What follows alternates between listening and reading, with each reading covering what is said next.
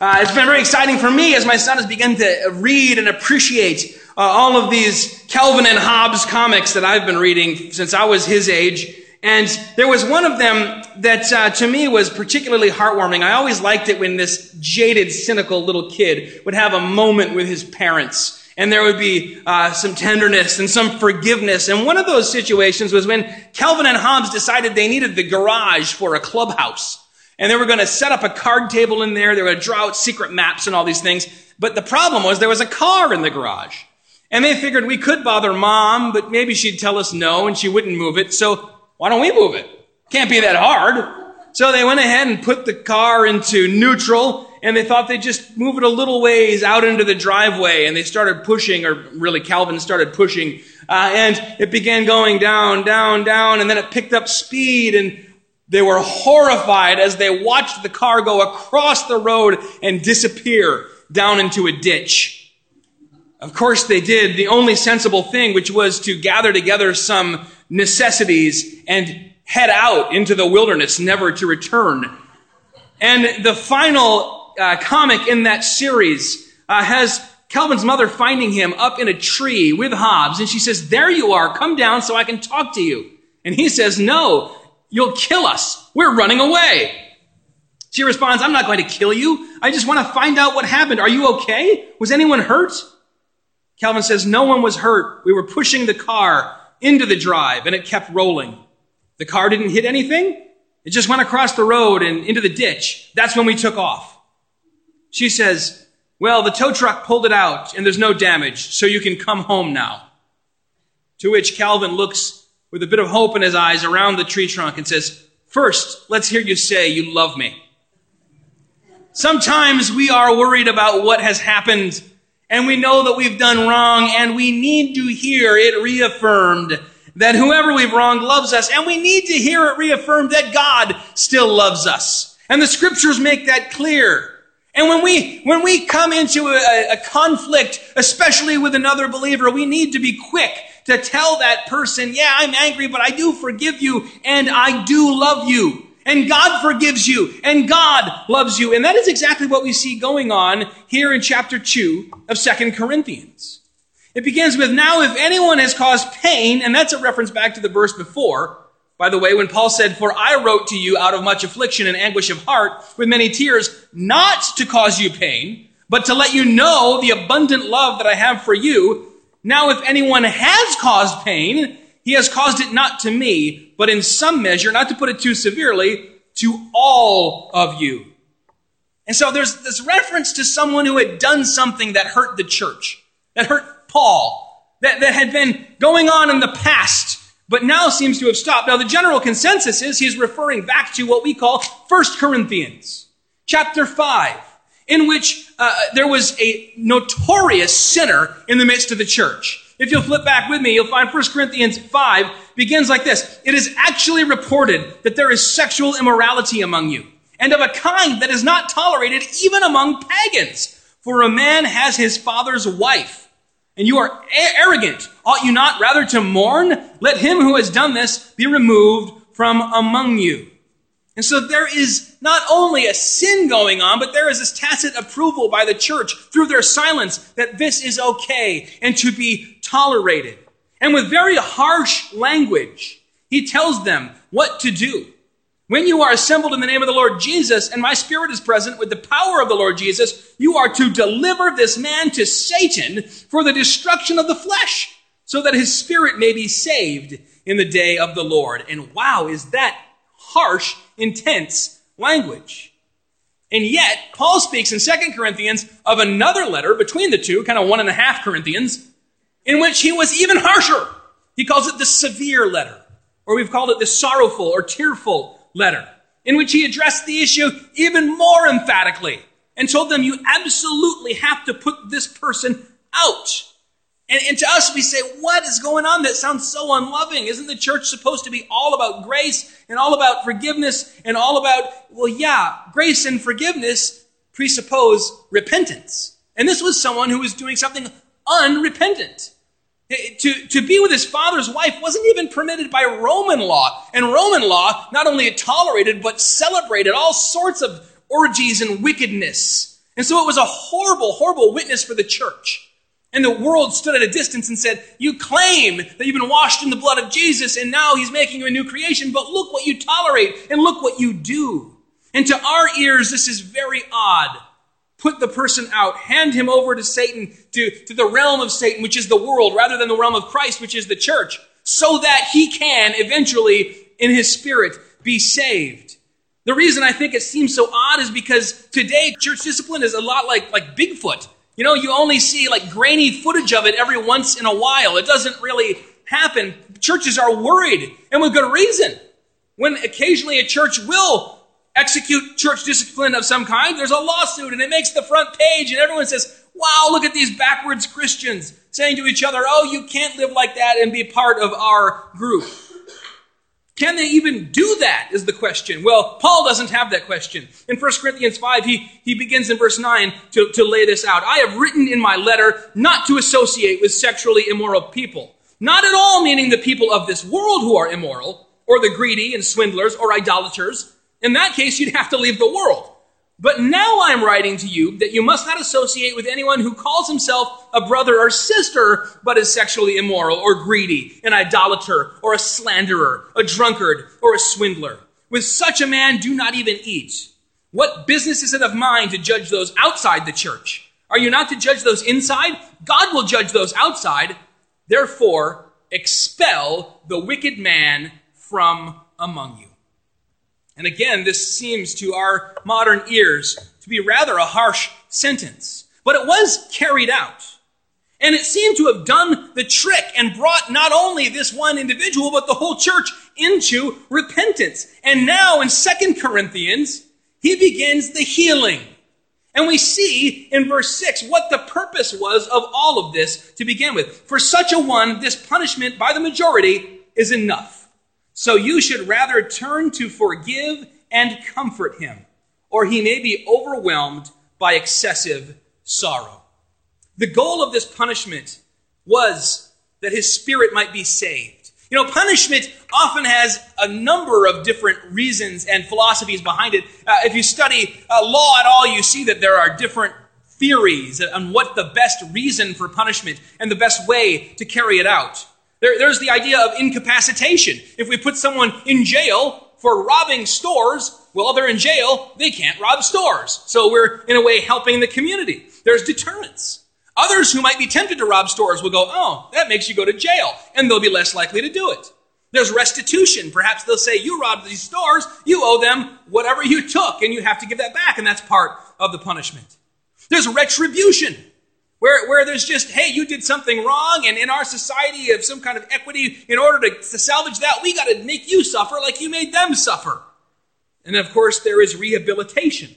The idea that we can help you go from being a criminal to someone who is a productive member of society. Now, church discipline has only one purpose. Not all of those. Now, when you're in the book of Revelation, and he says that woman Jezebel is teaching falsehood among you, don't listen to her, put her out of the church. That is kind of incapacitation, I guess. Don't let her be in there where she can do the damage. But this is not someone who is a believer. When church discipline is properly executed in the scriptures, it is done with one goal in mind. Not retribution, not restitution, not even rehabilitation, but restoration.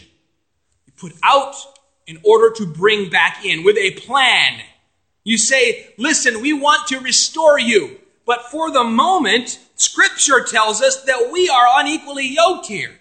Scripture tells us that what you're doing in an unrepentant way has no place in the church. Just like when you're disciplining a child, you should never do it out of anger. It should never be done with a retribution in mind. Oh, you just made me mad, so I'm going to make you suffer. I remember my dad used to send me up to my room, and there I would sit for half an hour before he came up to tell me what my punishment was. And I thought that was psychological warfare. He was just getting in my kitchen and messing with me. But no, he was making sure he wasn't angry when he carried out discipline. In the same way, the church has to be very careful when we speak against evils or when we when we point out things in the church at large or in a local congregation that are not right, that it is always done in love, speaking the truth in love for the purpose of restoring, not for the purpose of dragging down others because we feel they are dragging us down by dragging down our reputation. There is, though, a time to confront, and that time had come and gone now. And then there's a time to comfort. And that is a, that is what Paul is bringing them into now. The last stage. Listen, it's time to stop. It's time to comfort and reaffirm this offender. There are two mistakes that are made in church discipline. There are two extremes. The most common is the, the kind of laissez-faire, anything goes. Church discipline is this unheard of Loch Ness monster thing. And, and of course, because we believe in grace, that means that we will look aside and wink at sin. That cheapens grace and turns it into nothing. Grace says Christ took on his shoulders the punishment for sin, and so we take sin seriously in the church. This first approach, this first extreme, it says, am I my brother's keeper? Much like Cain said. And Jesus says, yes, you are. You are your brother's keeper. You are to help build your brother up, and sometimes that means a rebuke or an admonishment. The other extreme is a harsh and unforgiving approach. I would say an Amish approach, but even the Amish, if you're shunned, eventually you can come back and repent and be accepted back into the community. There is a tendency in some, especially fundamentalist circles, to say once somebody does something wrong, once they breach our code of conduct, they are persona non grata, they are out, never to return. And that is a horrible misrepresentation of what Christ is all about. Now, in the broader picture, I think these two extremes mark the church as well. Not just in areas of uh, church discipline, but, but all around. Either nothing is wrong, and everyone's lives and choices and even sin is to be affirmed and even celebrated, or we decide that the church is here as the ultimate judge and jury with the power and duty even to condemn people, even those outside of the church. Well, in First Corinthians five, Paul puts both of those extremes to rest. He says, listen, you can't tolerate wickedness in your midst because that brings slander on the name of Christ. But you also aren't to be judging outsiders and standing in judgment as if you had no sin. All of this is about helping those who have fallen to stand back up. And again, notice they were not going around condemning those outside the church for living lives of sin and debauchery. I mean, who do you think you are living like pagans? Pagans? Well, yeah, that's what they were. Goal here must be restoration. And, and we, we tend to separate God's perfections and play them against each other, as if inside God there were some contradictions innate to his nature, and there are not. But when we take perhaps God's uh, love and mercy, God's grace and acceptance and parent against his holiness, so that any, any attempt to, to be holy or to promote holiness in the church is met with, well, that's not very loving. That's not very caring. We take God and we, we try and tear him apart. In the same way, when we have fidelity and this very self-righteous thought of, well, we have got it together, but without mercy and compassion, we do the same thing. Paul here is encouraging an embrace of the tension. Holiness and grace together. That is what we see in the church. That is what we see in Christ as he hangs on the cross, suffering for us while we were yet sinners. So you rather should turn to forgive and comfort him, or he may be overwhelmed by excessive sorrow. So I beg you to reaffirm your love for him. See, he's, he's telling this church to do this. The whole church had, had put him out. Not, not just one priest or bishop, but all of them had done it. And so all of them must be involved in this next step of restoration. And when he tells them, I, I beg you to forgive, that word is, is not the usual word for forgive. It only comes up sometimes in Scripture. And it comes from the root charis, which means grace. It's almost like he's, I'm, I'm urging you, I'm, I'm imploring you to grace him. I, I, I'm, I'm, I'm begging you to show him grace. It means to give freely or graciously as a favor. And he, he's just, he's asking them to do this. He's not commanding them. This is, there's no eye for an eye here. And, and he, he sees that there is a need for compassion because those who, who had been caused grief are now causing grief. And there is a human tendency to like that. Ah, he made us look bad. Ah, he brought the apostle down on our heads. Now we'll make, we'll show him. We'll make him suffer. He says, stop it.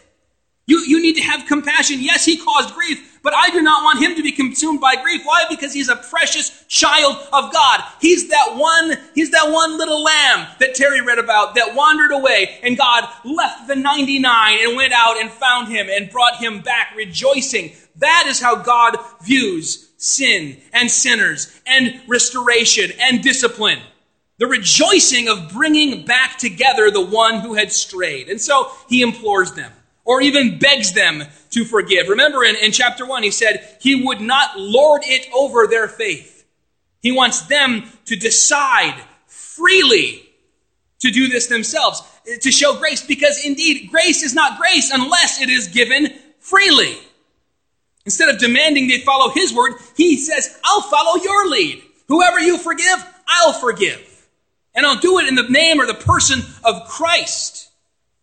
So he's putting the ball in their court and trusting them to follow Christ and do the Christ-like thing. And when they have, what are they to do but reaffirm their love for him? I don't know about that translation. It is technically accurate, but it almost makes it sound like they had removed their love from him. And now that he's done what they want, they say, okay, you can have our love back.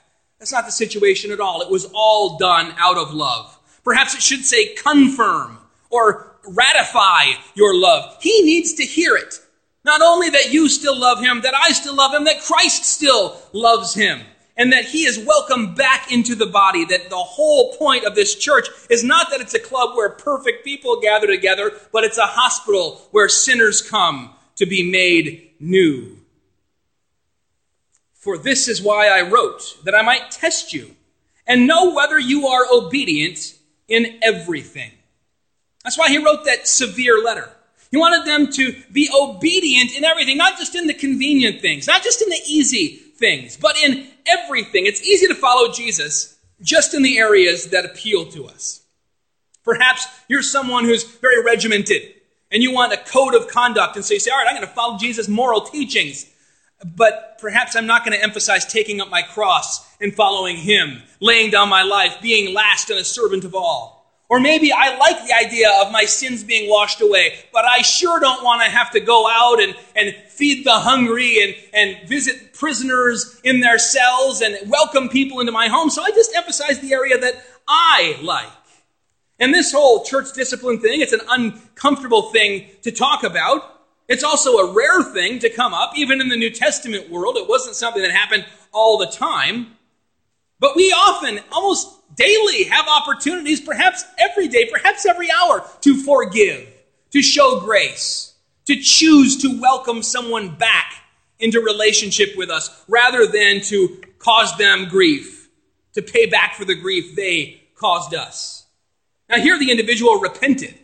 And of course, that's the goal, and it was needed for there to be full restoration. What about in our lives when someone doesn't repent? I've heard people on this passage and other passages say, well, then we don't need to forgive. There has to be repentance for forgiveness. If someone's not going to admit they were wrong, I can hang on to my grudge. Really? Do you even, Jesus? I mean, look look at what, what, what did the Lord Jesus say as he's being nailed to the cross? Father, forgive them.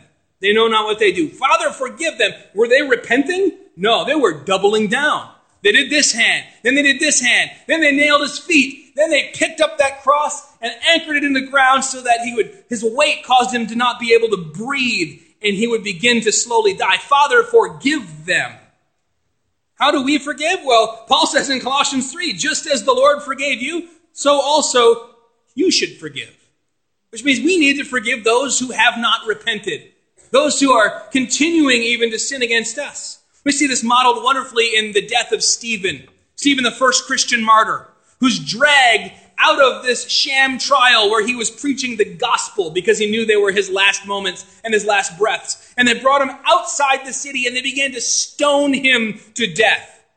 And, and you'd think his last words would be, Lord, receive my spirit. And he does say that, but then before he dies, he says something else. It's like he has a realization, I can't go to my death in peace unless I say these words, Lord, do not hold this sin against them. That shows that he, like Jesus, is concerned for the souls of sinners, even the sinners who are victimizing and murdering him. Look back then to the Old Testament. There's a similar messenger for faithfulness being stoned to death in almost the same area. Stone's throw away, not outside the city, but in the temple between the altar and the sanctuary. His name is Zechariah, and he's a priest. And he is being killed. And with his last breath, he says, "May the Lord see and avenge." Those are some kind of hardcore last words. And there's not anything truly wrong with them in their context. He's saying, I put it in God's hands. God will do justice. I, I don't seek retribution. I didn't tell anyone here to, to, to avenge me. I'm saying, may God avenge me. What happened between him being put to death and Stephen? We saw that God would avenge sin on the shoulders of Jesus Christ, so that we can look at a sinner and say, I have hope for your soul because your sin has been paid for. God has already avenged me. He did it by allowing his son to be nailed to a cross and to suffer for the sins of all who believe and turn to him. His hope is that there will be salvation even for some of his own murderers. And you know, there was a guy there while Stephen was being stoned, taking part in all this. His name was Paul. And that prayer, Lord, do not count this, this sin against them, that hopes for their salvation, came to fruition in Paul. And he's the one writing these words to us here in Second Corinthians. He was knocked down on the road to Damascus and became a believer. And now he too encourages forgiveness. Now we must forgive everyone, but there can be, when someone repents, true restoration, true reconciliation. We, we can have all of what we had before and was lost by sin. That's what redemption is all about. We read in, in Luke seventeen, Jesus says, if your brother sins, rebuke him. And if he repents, forgive him. And if he sins against you seven times a day and returns to you seven times saying, I repent, forgive him. Jesus is telling us to be prodigal in our grace. You remember the word prodigal from the prodigal son? Why is he called that? It's not because he goes astray. That's not what prodigal means. Prodigal means lavish. It's because he went out with all this money that he hadn't earned, and he said to all of his friends who were fair weather friends, hey, this round's on me, that stuff's on me, right over there's on me. He was prodigal with all that he had until it was all gone. And then when he came home, he found that his father was prodigal with grace and mercy and forgiveness. And our Father is prodigal. He gives us more and more grace. And we receive it, and we are expected then to pass it on to those who would sin against us. And we have to remember this as well if we have sinned against someone else. True repentance is necessary for me to be reconciled to you when I sin against you. And true repentance doesn't just mean a spoken apology. I, I might come to you and, and tell you I'm sorry, but if I don't have the heart of repentance that says I will do what is necessary to make this right, it may be ineffective. It may be, it may be just so many words, just so much hot air. We, we were in First Peter not long ago, and we talked about that famous verse, always be ready to give an answer or to give a defense for the hope that lies within you. And I told you in the Greek, that word is apologia, that word for a defense or an answer.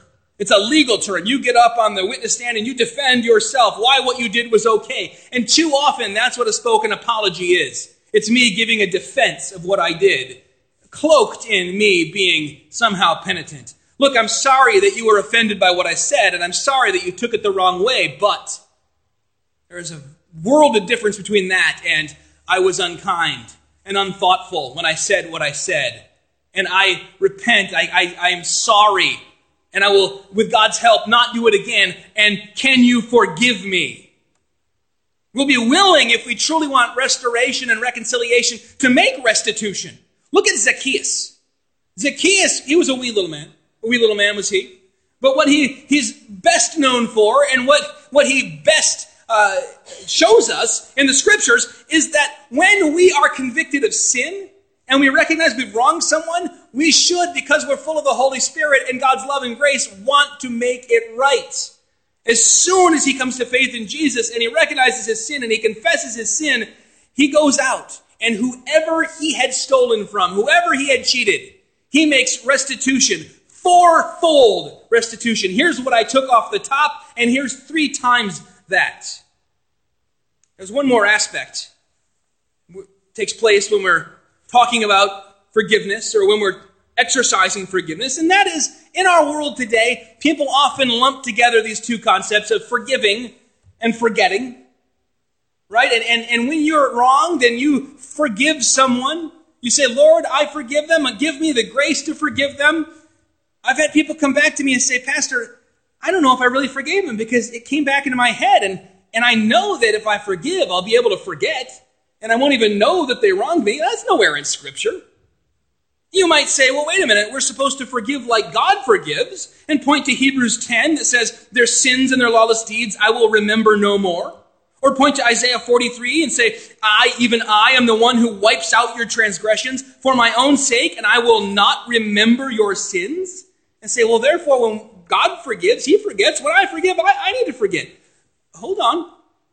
It doesn't say here that God forgets. It says that God will not remember our sins.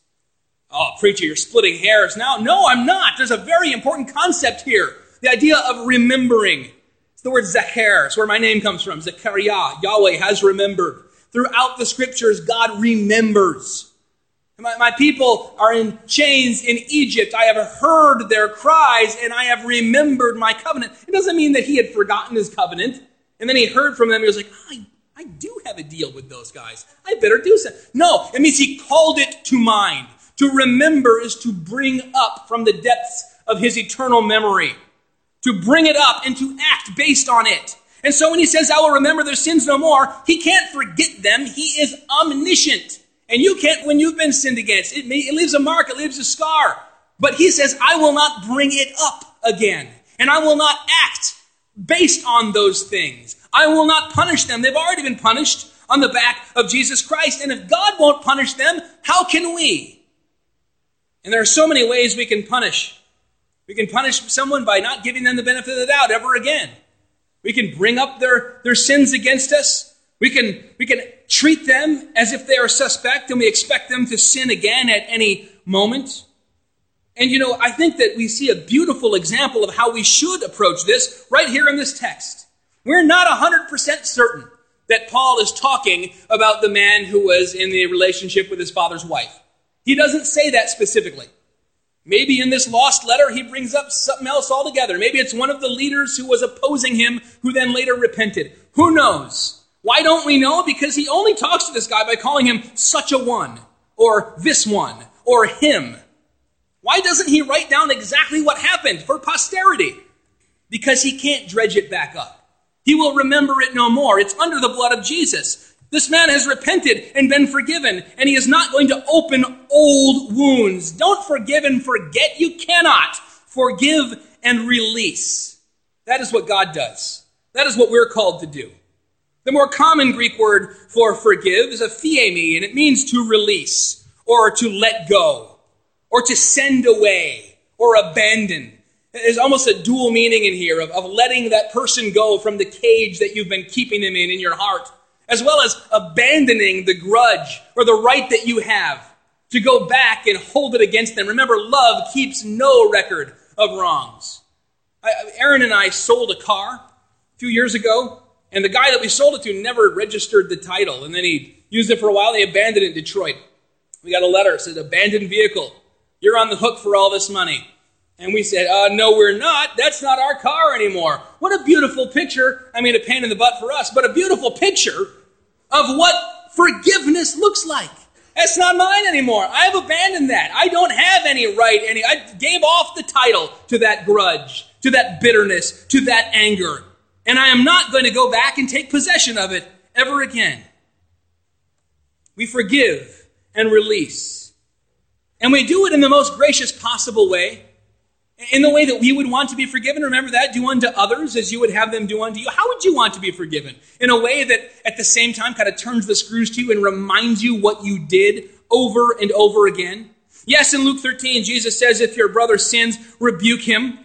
But there's not always a need for rebuking. When someone already knows they have sinned, they already feel terrible about it. But maybe I want to hear them grovel a little bit.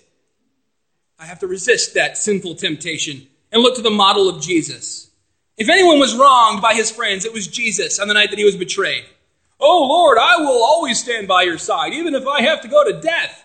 I'm out of here. all of them fled.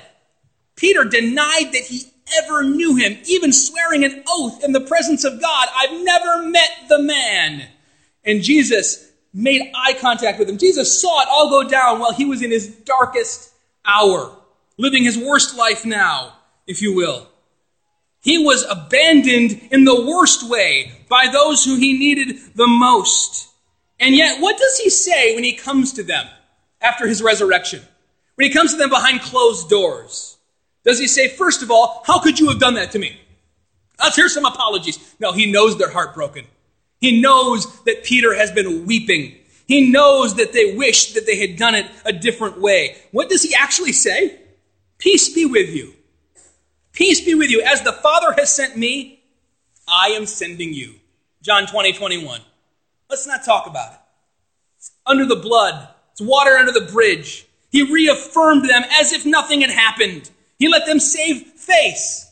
He, he went and he didn't even he didn't even talk to Peter about what had happened in front of the others. He takes him aside privately. He doesn't bring up the sin, but he kind of does. Peter had rejected him three times, and Jesus three times reaffirms him. Peter, do you love me? Then feed my lambs. Peter, do you love me? You know I love you. Then feed my sheep. Take care of my flock. He reaffirms him privately, and that is a model for us as well. Yes, all this stuff going on in Second Corinthians, it was public. It was public knowledge. It was a public mark on the witness of the church, and so it was dealt with publicly. But not all sin has to be dealt with that way. It doesn't always have to be some big, huge deal. Most forgiveness and repentance and confession happens on the down, low, quietly, in our hearts, in a room with two people. When I was in college, at Cornerstone College, we had a number of great chapel speakers. And I remember there was a guy who came in, and, and he, I think it was Dan Seaborn, uh, a guy from New Zealand. He does a, a family ministry. And he talked about uh, the, the Sermon on the Mount and how Jesus had taught that whoever... Uh, lusts after a woman in his heart has committed adultery in God's eyes. And there was an individual in my dorm who was so convicted by that, the Holy Spirit used it to just convict him of this sin, this secret sin that he had had, that he had been very lustful, that he had been he'd been ogling everybody. And, and so he, he wrote down a list of all the girls he could think of that he had done that to, and he started calling them up. I, this is so-and-so, and I'm just calling to tell you that I have I have lusted after you, and I confess, and I'm sorry. And it made for some creepy weirdness where there didn't have to be any. Because this was not a sin with a victim. The only victim was this guy's heart. This was a secret sin. And secret sin only requires secret confession. You and God. You, you've coveted your neighbor's speedboat. You don't have to go and confess to your neighbor. Just tell God. You've harbored ang- anger in your heart against your coworker. Unless you think you've treated him poorly or cheated him or defrauded him, you only need to confess that to God and give it up to him. Now, maybe you have an accountability partner who helps you, that it's, it's good to confess our sins one to another. But secret sin only requires us to be forgiven by God. Then private sin, if I if I wrong you and you only, and it didn't become a big thing, and it, and it didn't become public knowledge, I can go to you privately and tell you I'm sorry for what I've done. I don't need to make it public. Private sin, private confession. Public sin, public confession.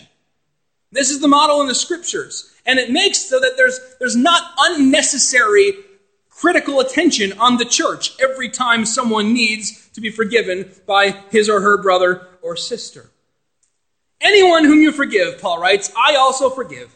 Indeed, that I have forgiven, if, if I have forgiven anything, has been for your sake in the presence of Christ, so that we would not be outwitted by Satan, for we are not ignorant of his designs. In the presence of Christ, or in the person of Christ, acting by Christ's authority, I forgive him as an apostle. Whatever we loose on earth is loosed on heaven. Whatever we forgive on earth has been forgiven on heaven. As I believe Christ acts toward this penitent soul, Paul says, so I, in Christ, forgive his sin. Let us forgive his offense, he says to the church, against the church, and restore him to full communion. Why? Because there's one more reason here for them to forgive. Yes, first of all, out of concern for this man, that he will not be overwhelmed with, with grief, with sorrow, that he won't feel like God and his church have abandoned him when he needs them most. Secondly, to prove their faith so that they can show themselves to be obedient in all things. But thirdly, to keep from being outwitted by Satan. Because Satan will always try and take the gospel and turn it into one of his weapons. That's his favorite trick. And whatever way you're leaning, he will use your inertia. There was a, a picture of one of our young guys uh, on Facebook the other day uh, getting a, a new belt in judo. And, and he's, he's oh, almost my height now. He's getting bigger. And, and he was taking these big guys and throwing them all over the place. In judo, somebody comes lunging at you and you use their forward inertia. Oh, that's Satan's favorite move. If you're moving toward just saying, well, you know, grace and non-judgment, and we're just going to let this sin go on in our midst and not say anything because it would be weird, he will grab you and he will pull you in that direction as he did. And, and Paul had to address in First Corinthians five. If you're then saying, well, we, we cast him out and we're, and we're showing him that there is a need for repentance and now we're going to make him hurt, well, he will grab you and pull you in that direction as well. There are schemes. You think there are schemes to tear this church apart? I hope so. If there's not, why not? I hope the devil's working overtime, because if he's not, that means that we aren't making any impact that he even needs to address. Paul had said, uh, deliver this offender to Satan for the destruction of his flesh, and that word would mean sin nature in that concept, in, in the idea of, of the old self that needs to be taken away and burned off that the spirit might be saved. But Satan sought to go another step further, to destroy this guy's soul as well. And if they let him do that, it would be an awful shame for the church. Church discipline would be seen not as leading to restoration, but as leading to destruction. The enemies of the church would love this sort of thing. This, this group eats their own, throws them off the back of the bus and runs them over. This is not a group you want to be involved in. And they would be in danger, they were in danger of handing Satan the very weapon he could use, which would be this man's despair. God does not want a sinner to go to despair and fall away and, and become lost. That's what, that's what we heard from the teaching in, in uh, the gospel that Terry read. I do not desire that even one of these little ones should be lost, but that they should be restored. Ezekiel thirty-three, as I live, declares the Lord, I have no pleasure in the death of the wicked, but that the wicked turn from his way and live. Luke fifteen ten, I tell you, there is rejoicing in the presence of the angels of God over one sinner who repents. There are parties in heaven over a sinner repenting, not over a sinner falling away and falling into despair. But Satan would love to turn all of this, not only human passions and lusts and pride, but even repentance, into a weapon against us, under the guise of religion and order and justice. In Ephesians six, that's why Paul tells us to put on the whole armor of God so we will be ready to stand against the schemes of the devil. And the devil will scheme in your life as well. If there is somewhere in your life that you have not forgiven, that you are holding somebody out there so that they'll, they'll experience the same kind of sorrow and grief they might have caused you, oh, that is giving the devil a A toehold, a hoofhold, if you will, in your life, in your heart. If you're holding someone out there and say, no, you, you can't have access to me anymore. You wronged me. I forgive you. But they're empty words. There's no penitence. There's, there's no desire to have reconciliation. Today is the day to repent of that. Today is the day to, to make that phone call, or to go and, and just show up on someone's door and say, listen, I need to forgive you. Or listen, I have sinned against you. Will you forgive me? In the church, there must be restoration wherever there is something broken. That is always the goal. Even in something where you read Paul, in the harshest way possible, tell a church you've got to expel the immoral brother. The goal there, as with all of discipleship, is that they would come back together, stronger for it, more Christ-like, and ready to serve him together. Let's go to him now in prayer. Heavenly Father, we do pray that as we carry out our lives as fallen people, Lord, we know that we have uh, tendencies, shameful desires to, to punish each other, to, to give each other a taste of their own medicine. Lord, we just pray that that would all be swallowed up in the love and grace of Jesus, that we would not use grace as an excuse to throw out the category of holiness, that we would not use grace as an excuse to turn a blind eye and let our brother fall into sin, but Lord, that we would bring rebuke and bring their attention to what, what they're doing when need be. But Lord, may our eye always, always be to restoration.